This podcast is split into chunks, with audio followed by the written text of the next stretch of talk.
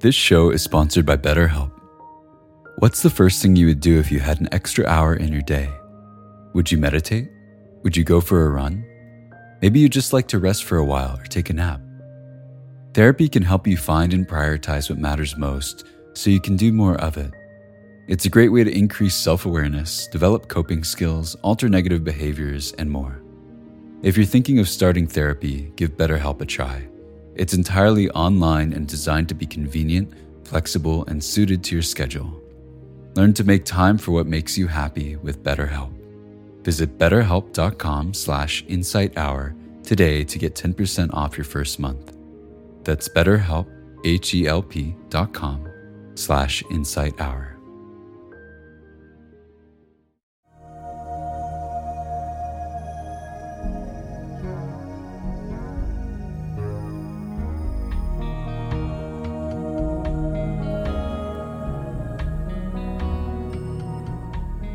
Welcome to the Joseph Goldstein Insight Hour. This podcast is an expression of our shared interest in self discovery. Join Joseph as he shares his deep knowledge of the path of mindfulness. If you are interested in supporting this podcast, please go to BeHereNowNetwork.com slash Joseph.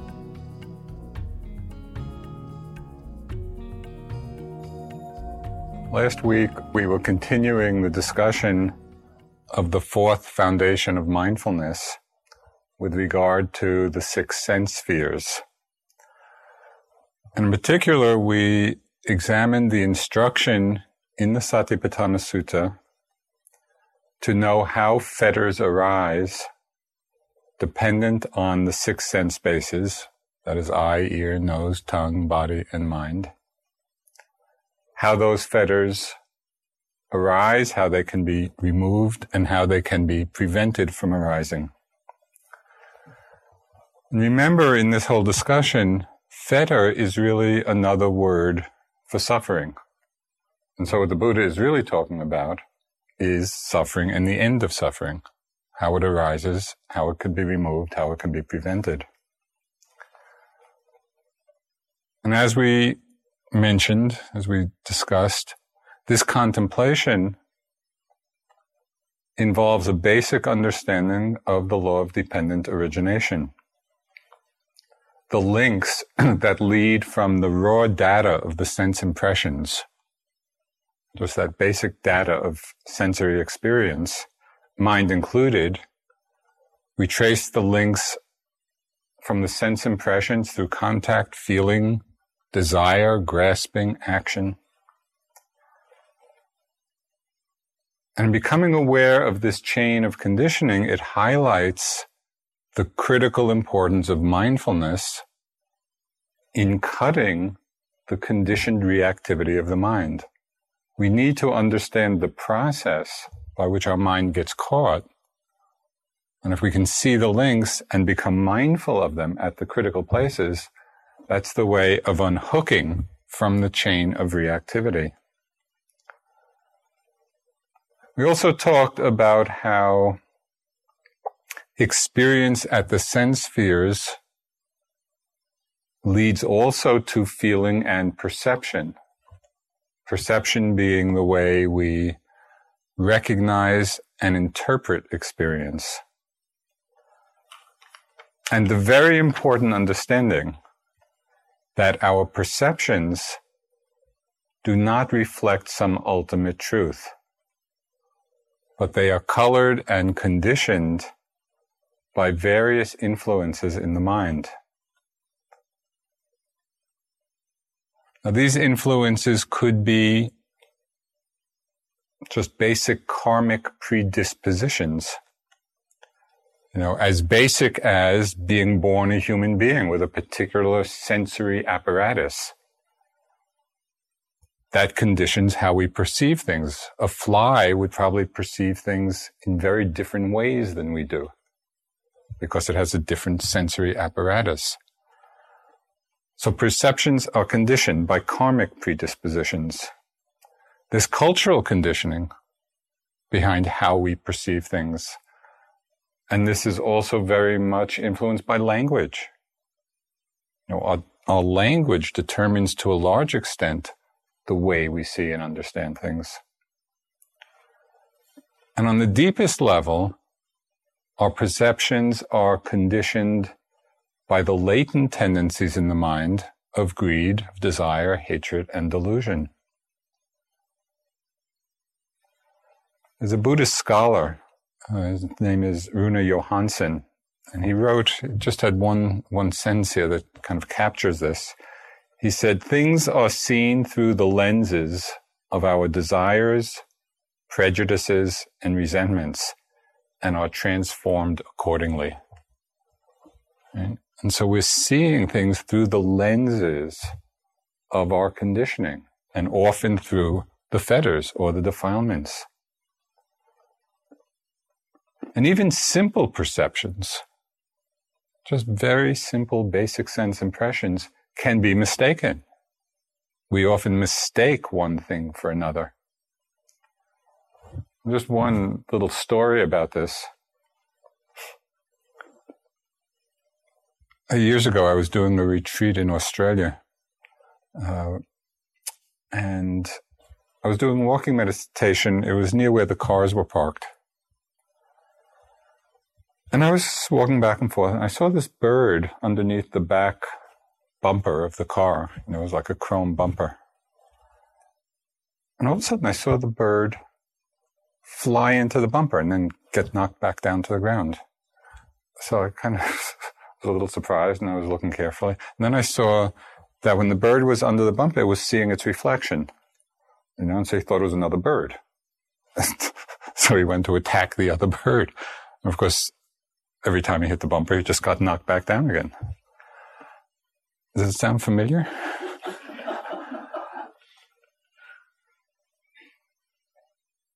so there's a basic, often there's just basic misperceptions, you know, of very simple things with consequences. Now, the Buddha spoke of four great hallucinations of perceptions.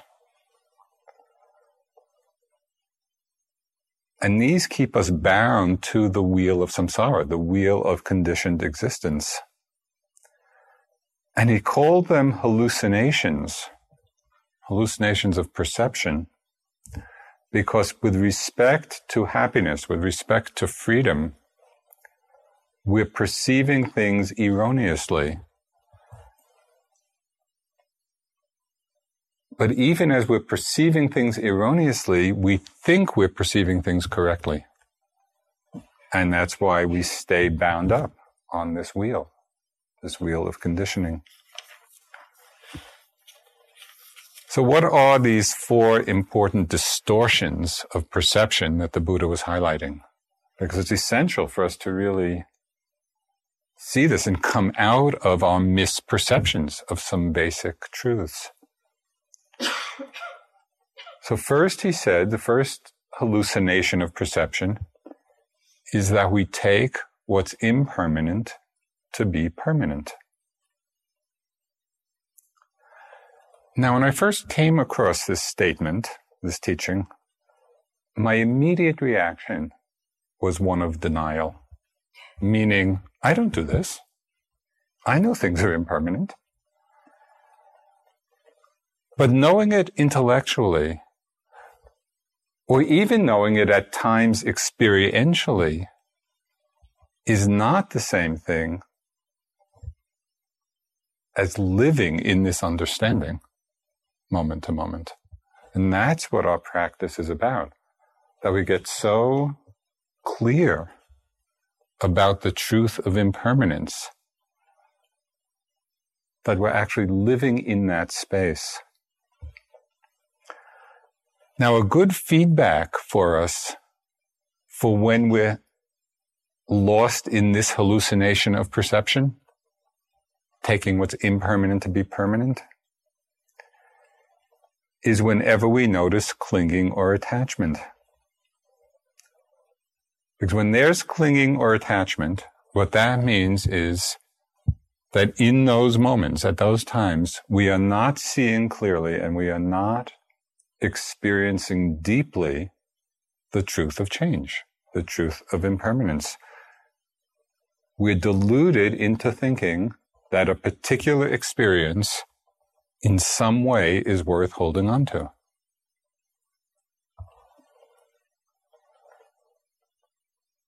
Now, all of this does not suggest that we close off to experience.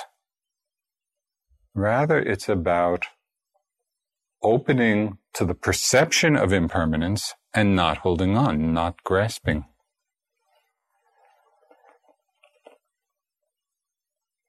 So the first hallucination of perception is taking what's impermanent to be permanent and to notice the many times a day when we do this. The second hallucination is taking what is unattractive to be attractive, to take what is not beautiful to be beautiful. And there are many examples of how we are beguiled by superficial appearances, leading to erroneous perception, which then become the cause of desire, of craving, of clinging.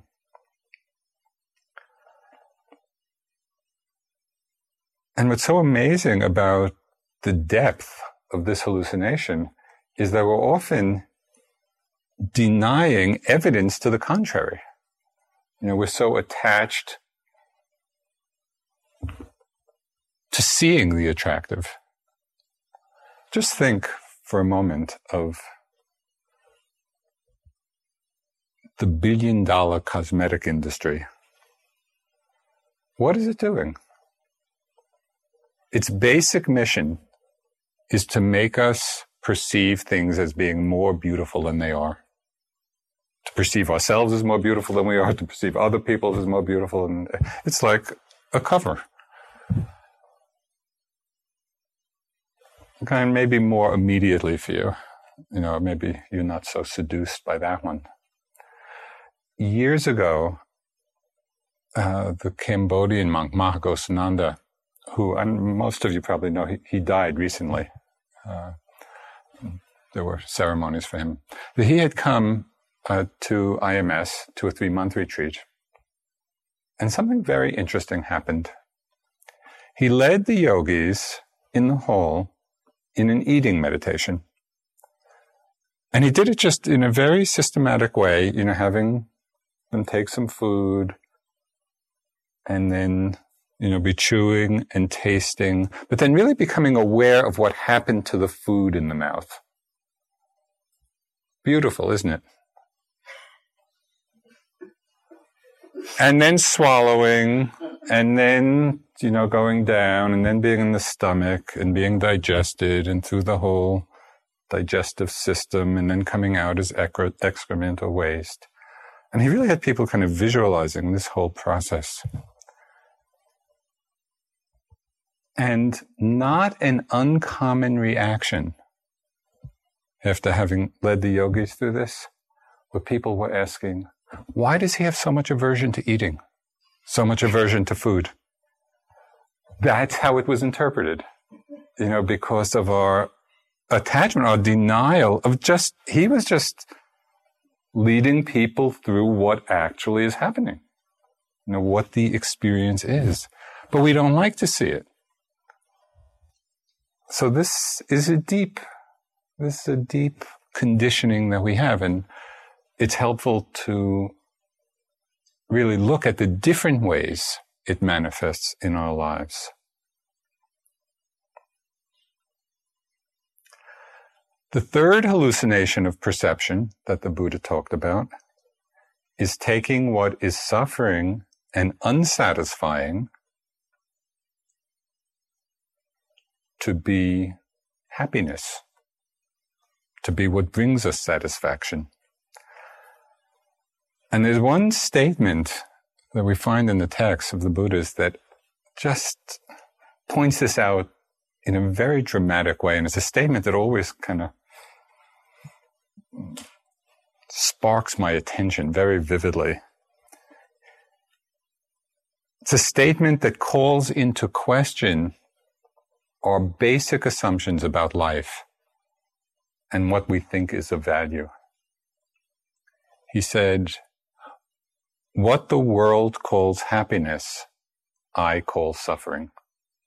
And what the world calls suffering, I call happiness. Well, that's quite a commentary on how we live and the choices we make. It's a great challenge to our usual modes of perception. So, what is it that the world calls happiness? Mostly it's the enjoyment of sense pleasures, you know, mind included. This is generally what we think of, or what people generally think of as, as happiness. We, we spend so much time seeking the next hit of pleasant experience. Or maybe working hard for some future pleasure, some anticipated pleasure. But since they're all impermanent, we never come to rest in this process.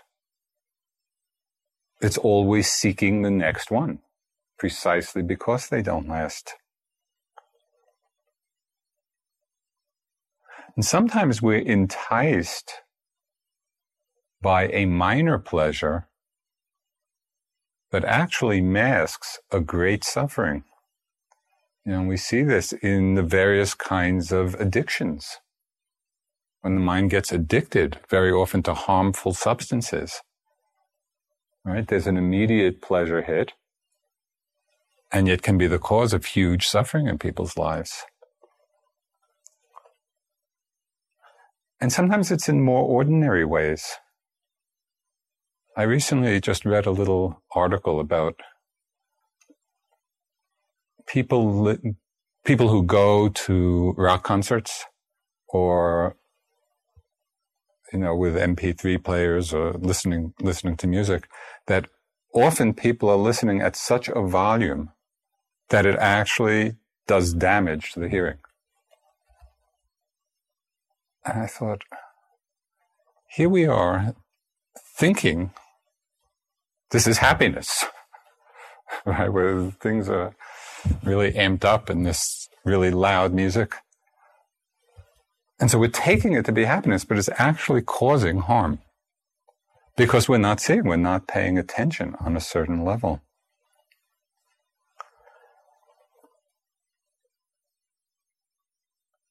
And in this hallucination of perception, taking what is suffering to be happiness, very often we're deluded into thinking that wanting itself is happiness. How much email spam do you get?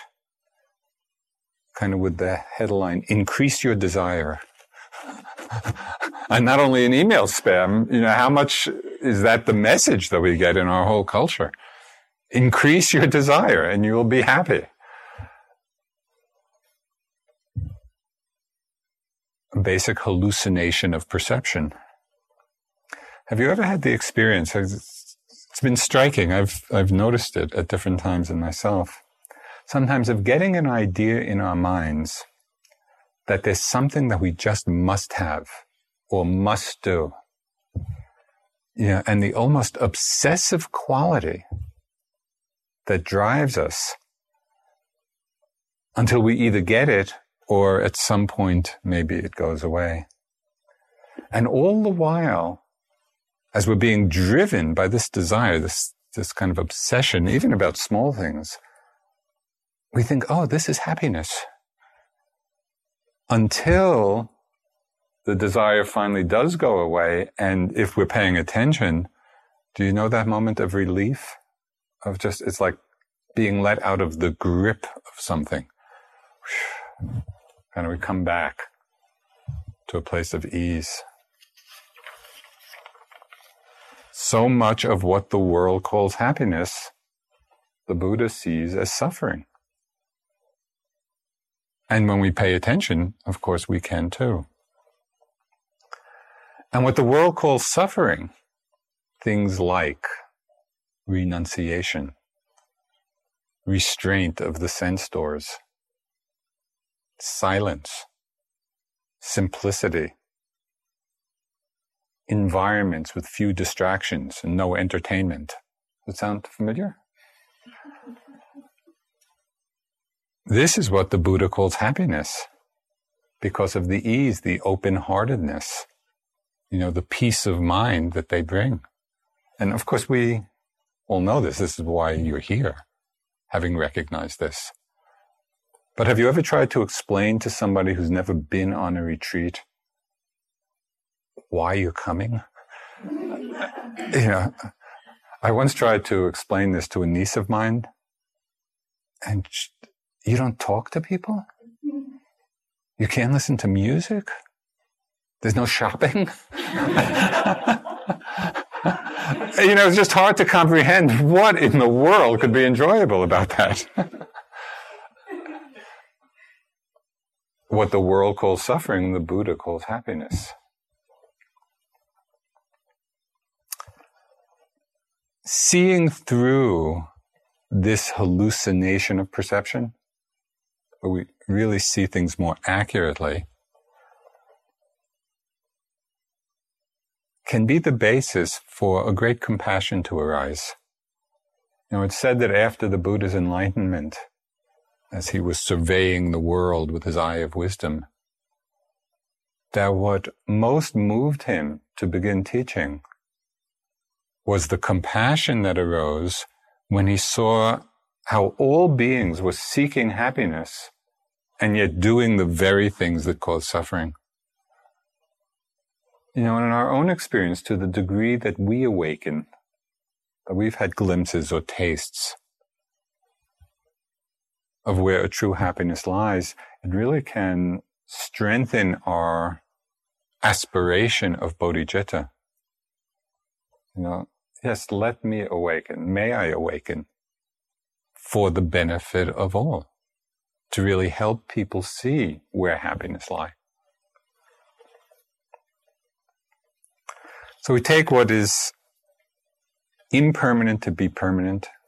We take what is unattractive to be attractive. We take what is suffering to be happiness. All of these are hallucinations of perception. The last one, the fourth one, is taking what is not self to be self. Of course, this is very deeply rooted. We see it happening many times a day.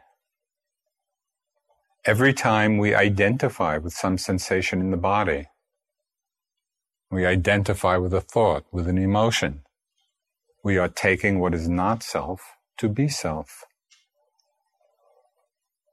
Or we can identify and often do with the knowing of it all. Even as we may be seeing the changing nature, the selfless nature of arising phenomena, on a more subtle level, we can be identifying with the knowing, creating the sense of an observer, of a witness to it all. And so on that level, we're taking what is not self to be self.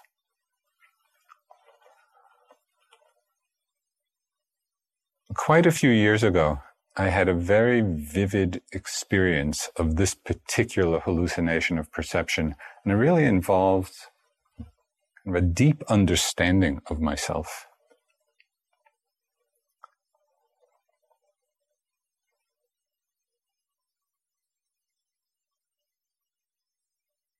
It had to do with a distortion of perception that was tremendously influencing how I was living my life and how I was relating to people. It was a time when I was experiencing a lot of fear arise both in my meditation practice and also just in ordinary life situations. It just, fear was up. You know, it was coming many different times and sometimes very intensely. And as I was experiencing this, you know, over quite a stretch of time, I started creating this story about myself as being this really fearful person you know, with such incredibly deep roots in my conditioning.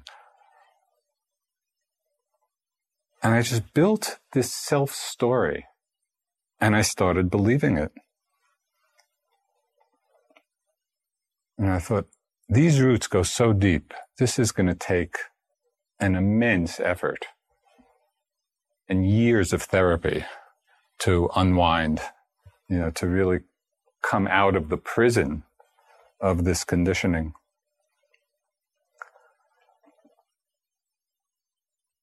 And I was believing it. I was believing this, the story so completely of my being this really fearful person because it was grounded in the experience of a very real emotion. The fear was arising.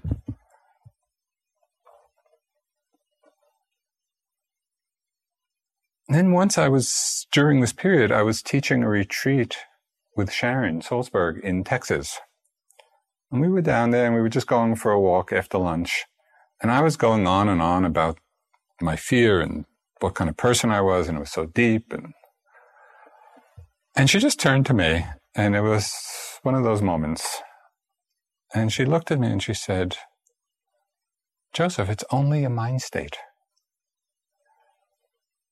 You know those moments when things are just right and you can hear something and it clicks?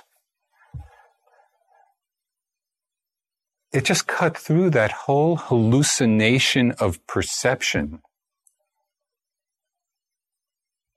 of taking the fear to be self, which is what I was doing. I was taking what was not self to be self and creating a whole big story around it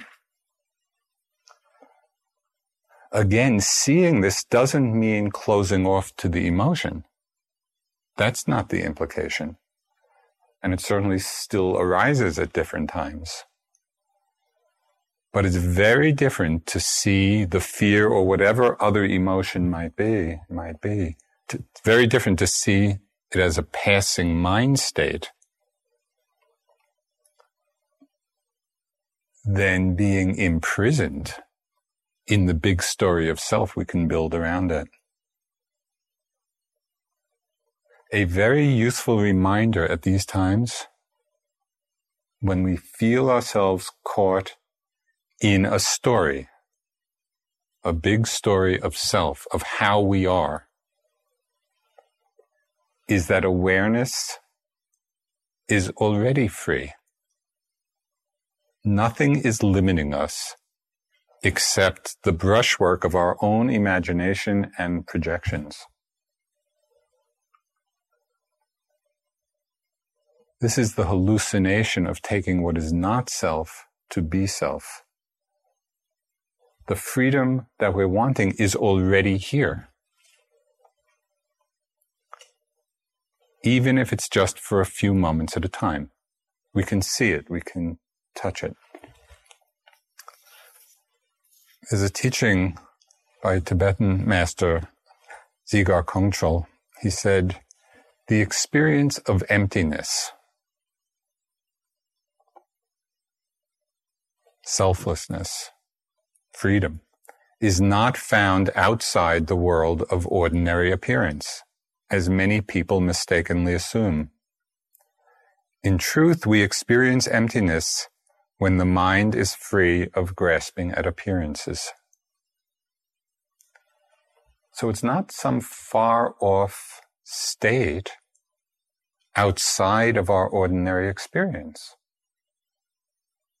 Rather, we cut through this hallucination of perception, of taking what is not self to be self, when we stop grasping at, when we stop identifying with whatever it is that's arising.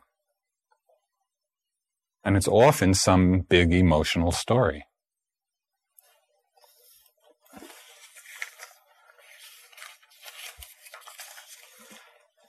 One of the most liberating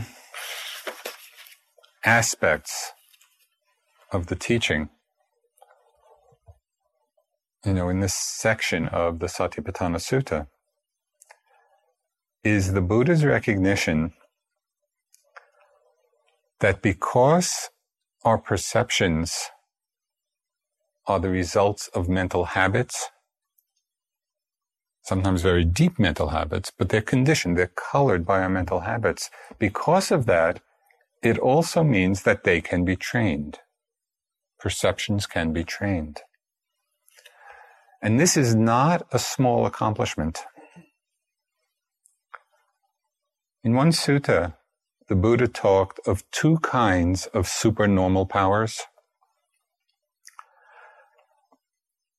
There are the ones that we are most familiar with and perhaps the most enticed by, you know, fascinated by. And you read in the sutras of people with these supernormal powers, you know, that come through the power of concentration, of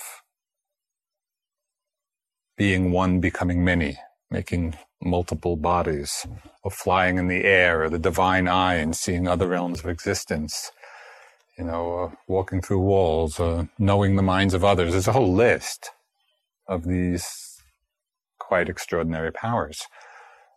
And, you know, at any point, if you're interested in them, there's a very fun section in the book on Dipa's, Dipa Ma's life, who really had mastered all of this. You know, that, it, that talks about the things she did with Munindraji, uh, who was also her teacher as well as mine, uh, when he was training her in this. And they are quite fun to read. But the Buddha said, for those who are not enlightened,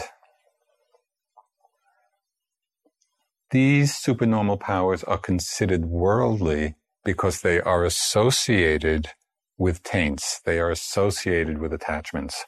And you could can imagine how easy it would be to become attached to flying through the air or other such things. So that's the first kind of supernormal powers he talked about. The second kind of supernormal powers are noble ones rather than worldly ones because they are not bound up with attachment and not bound up with taints. And the Buddha described these noble supernormal powers as mastery over one's perceptions. Right? So this, this is pointing to something very significant. That perceptions are colored by our conditioning, by mental habits, which means that they can be trained. And the Buddha is saying that the noble power of mind is not kind of these, you know, fascinating things that can be done, but rather through the mastery over one's perceptions, how we perceive things. I'd like to just read something from Venerable Analayo's book, which is Satipatthana, The Direct Path to Realization, which is the book that inspired this whole series of talks. It's a very, very clear uh, and good book on the sutta. It emphasizes that mastery of one's perceptions comes through the development of mindfulness. That's how we accomplish this. So he wrote, the presence of mindfulness directly counteracts automatic and unconscious ways of reacting that are so typical of habits. By directing mindfulness to the early stages of the perceptual process, one can train cognition or perception and thereby reshape habitual patterns. Of central importance in this context is the receptive quality of mindfulness, which gives full attention to the cognized data. Of equal significance is the detached quality of mindfulness, which avoids immediate reactions. Okay, so he's saying, he's pointing out that it's mindfulness of the perceptual process as sense impressions come in, mind included, the power of mindfulness, both its receptive quality and its detached quality, allows us to really see what's going on, to see all the links, and to counteract the habitual reactivity of mind. He goes on to say and to emphasize that this process does not involve thinking about things. It doesn't involve reflection or consideration, but rather to see objects from a particular perspective. It's highlighting a particular feature of an object. That's the training. It's not, it's not thinking about it. It's training ourselves to see in a certain way. So just as a, some examples of this,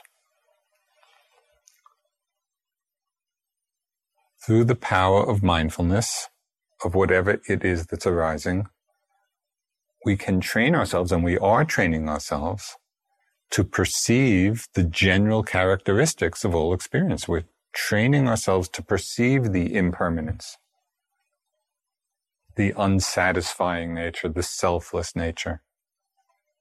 And it's, it's just so interesting because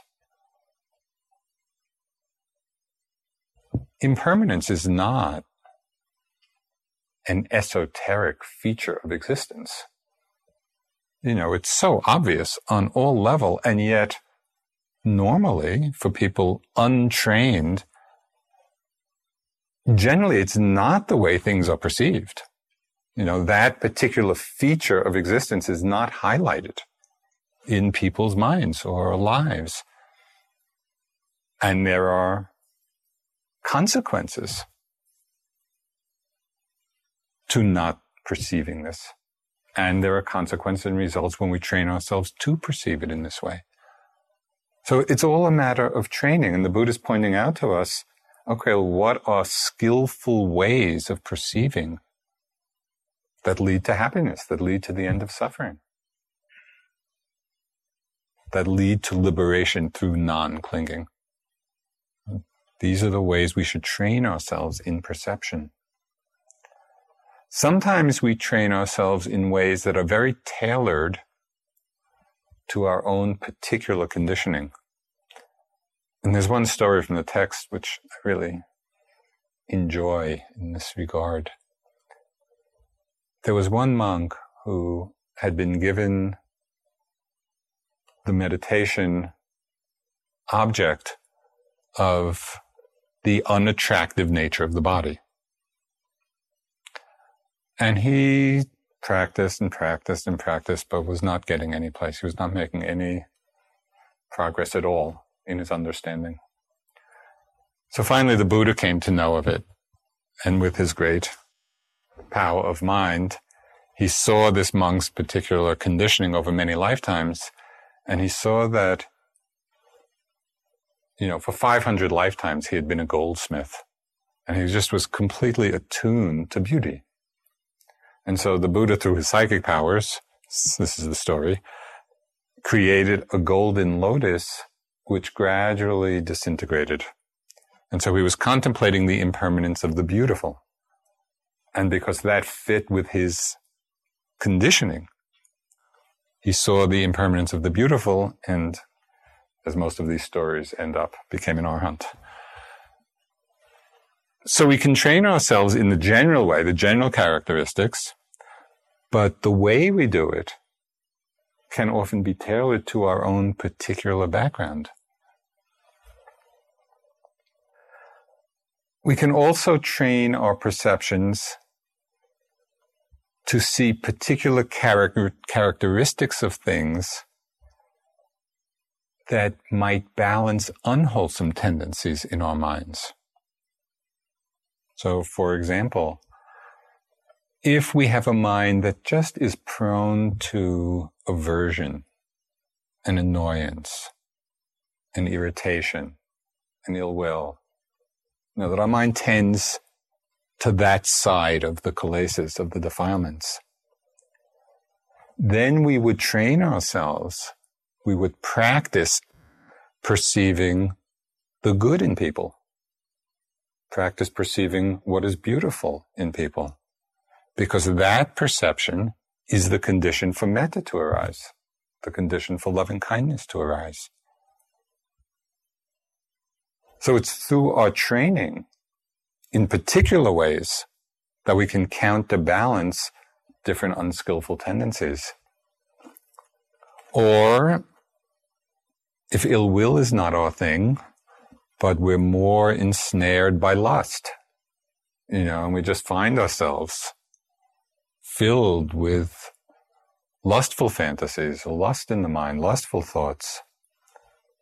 then perceiving the unattractive nature of the body would serve us better.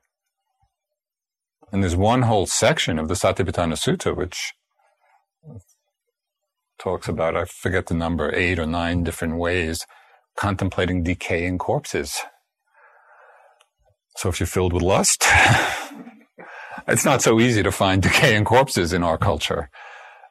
But it points to the side of things we would want to look at, we would want to perceive, because it would help free our mind from an unskillful tendency.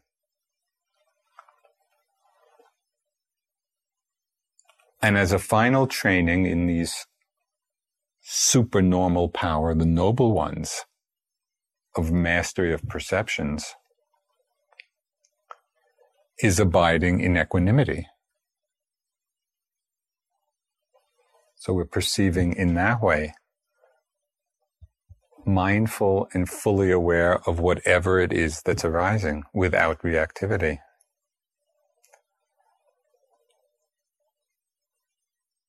Now, in all of these different ways, you know, the general ways, the ways that might be tailored more to our own particular conditioning, what's important to remember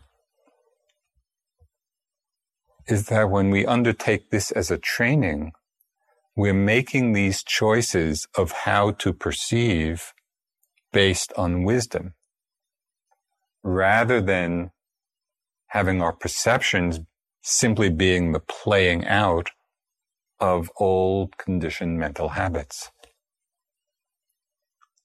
In both cases, they're conditioned, but one comes out of old habit, sometimes maybe skillful, often not.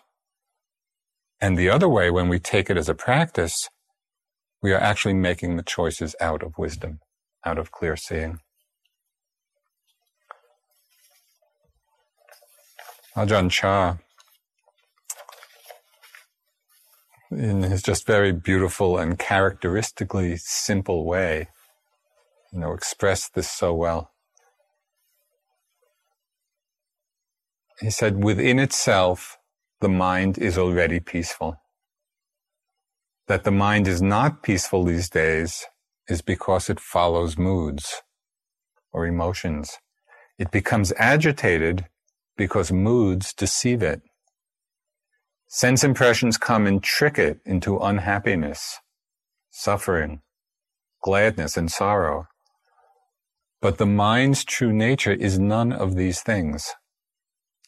Gladness or sadness is not the mind, but only a mood coming to deceive us.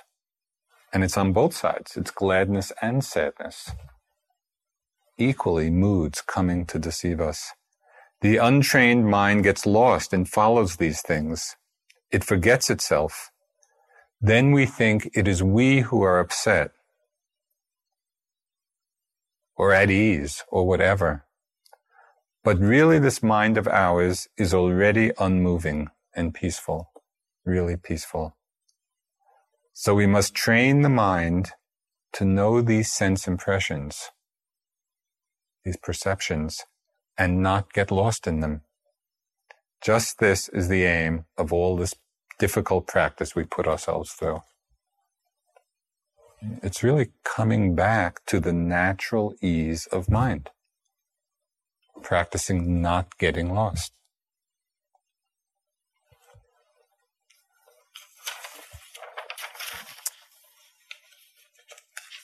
So, the very last part of this section of the Satipatthana Sutta on the sense spheres has to do with the refrain which follows each set of instructions in the sutta. Now, the Buddha repeated this refrain 13 different times right? For each specific set of instructions, they are followed by this one refrain, which, in which he highlights the way we should be using that particular instruction in our meditation.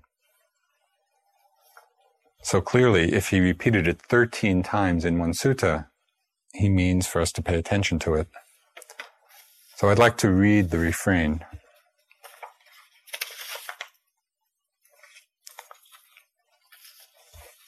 I think I'd like to read it. Okay. So again, this is this comes after the instructions on the sense spheres, which I've been talking about for these past three weeks. So the Buddha said, in this way, in regard to dhammas, meaning here the sense spheres, one abides contemplating dhammas internally, externally, or both internally and externally. One abides contemplating the nature of arising, of passing away, of both arising and passing away of dhammas, of the sense spheres. Mindfulness that there are dhammas is established in one to the extent necessary for bare knowledge and continuous mindfulness. And one abides independent, not clinging to anything in this world. Okay, so I just want to very briefly kind of highlight a few of these points. Internally and externally, or both. It means that we notice the sense spheres and all the conditioning that follows, the fetters that arise because of them. How it operates in ourselves, and we also contemplate how it's operating in others because it's the same process at work in ourselves and in others. And this is an important part of our practice in terms of living in the world, because generalizing our personal experience in this way, yes, this is how it is working in me, this is also how it's working in everyone else.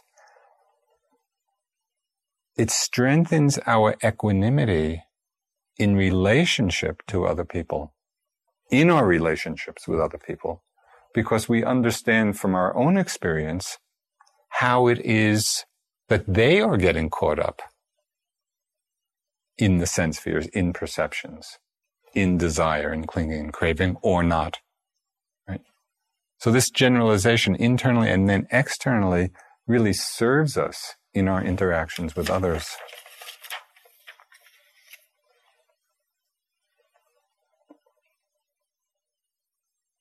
the more we understand how our own perceptions and points of view are conditioned, the more we can appreciate and understand how other people's points of view and perceptions are conditioned. And this is quite different than going through the world being overly attached to our way of seeing things. And we don't take it to be so ultimate.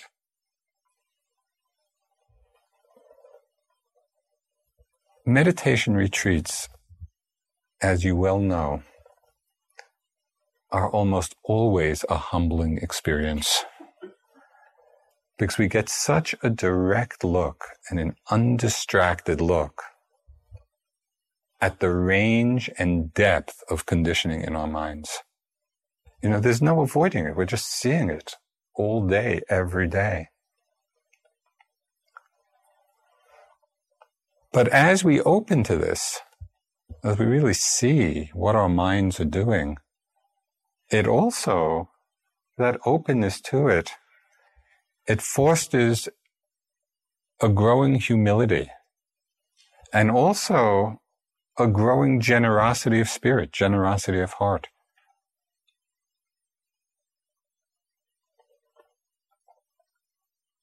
The poet W.H. Auden expressed this so well. It's this a line that I love from one of his poems. He said, Love your crooked neighbor with all your crooked heart. you know, and we just see that so immediately on retreat as we as we make the effort to to just observe what's going on in ourselves. And it does allow us to love our crooked neighbor with all our crooked heart.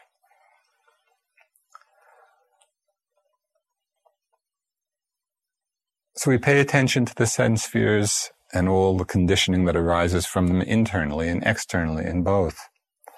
And then the refrain goes on to say, we contemplate the arising and passing away of experience at the sense spheres. Of course, the easiest place to see this is just in the sense objects, you know, sights and sounds and smells and tastes and sensations and thoughts. And we just pay attention to how they arise and pass away over and over and over again. And so we're seeing so clearly the impermanent nature. It takes a somewhat more refined attention to see the arising and passing away or the impermanence of the sense base. The sense objects are clear, but to see the impermanence of the eye, of the ear, of the nose, of the tongue, of the body, of the mind, the sense base.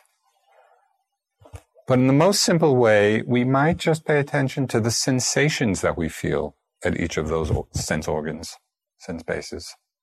Well, that's, that's just a very simple way of experiencing the impermanence at that place.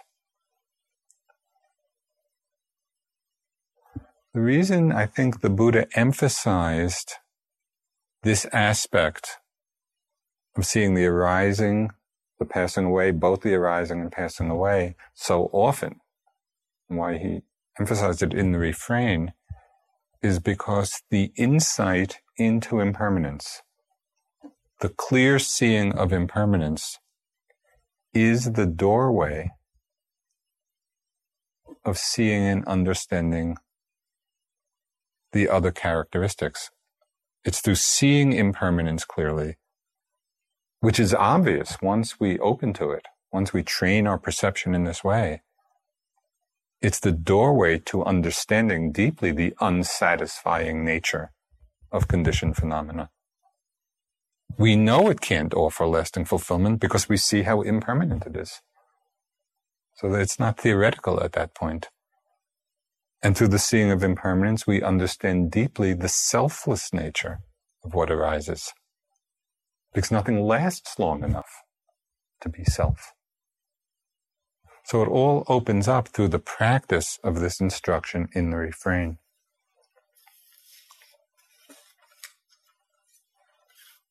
In the last lines of it, mindfulness that there are dharmas, meaning there are these sense spheres, is established in one simply to the extent necessary for bare knowledge just just to the extent necessary to really see how they're working, the sense spheres, and continuous mindfulness. And one abides not clinging, independent, not clinging to anything in the world. You know, and so this is the Buddha's declaration of freedom, the experience of freedom. And he ends the section that is how, in regard to dhammas, one abides contemplating dhammas in terms of the six internal and external sense spheres.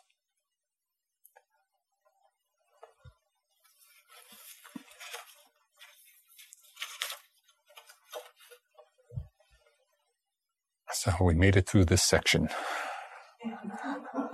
It's amazing how rich, you know, like a couple of paragraphs of teachings contain so much.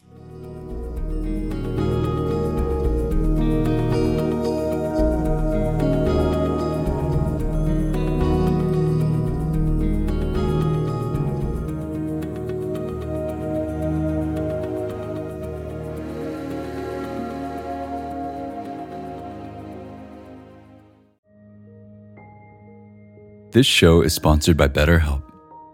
What's the first thing you would do if you had an extra hour in your day? Would you meditate? Would you go for a run? Maybe you'd just like to rest for a while or take a nap. Therapy can help you find and prioritize what matters most so you can do more of it. It's a great way to increase self awareness, develop coping skills, alter negative behaviors, and more. If you're thinking of starting therapy, give BetterHelp a try. It's entirely online and designed to be convenient, flexible, and suited to your schedule. Learn to make time for what makes you happy with BetterHelp. Visit betterhelp.com slash insighthour today to get 10% off your first month. That's betterhelp, H-E-L-P dot com slash insighthour.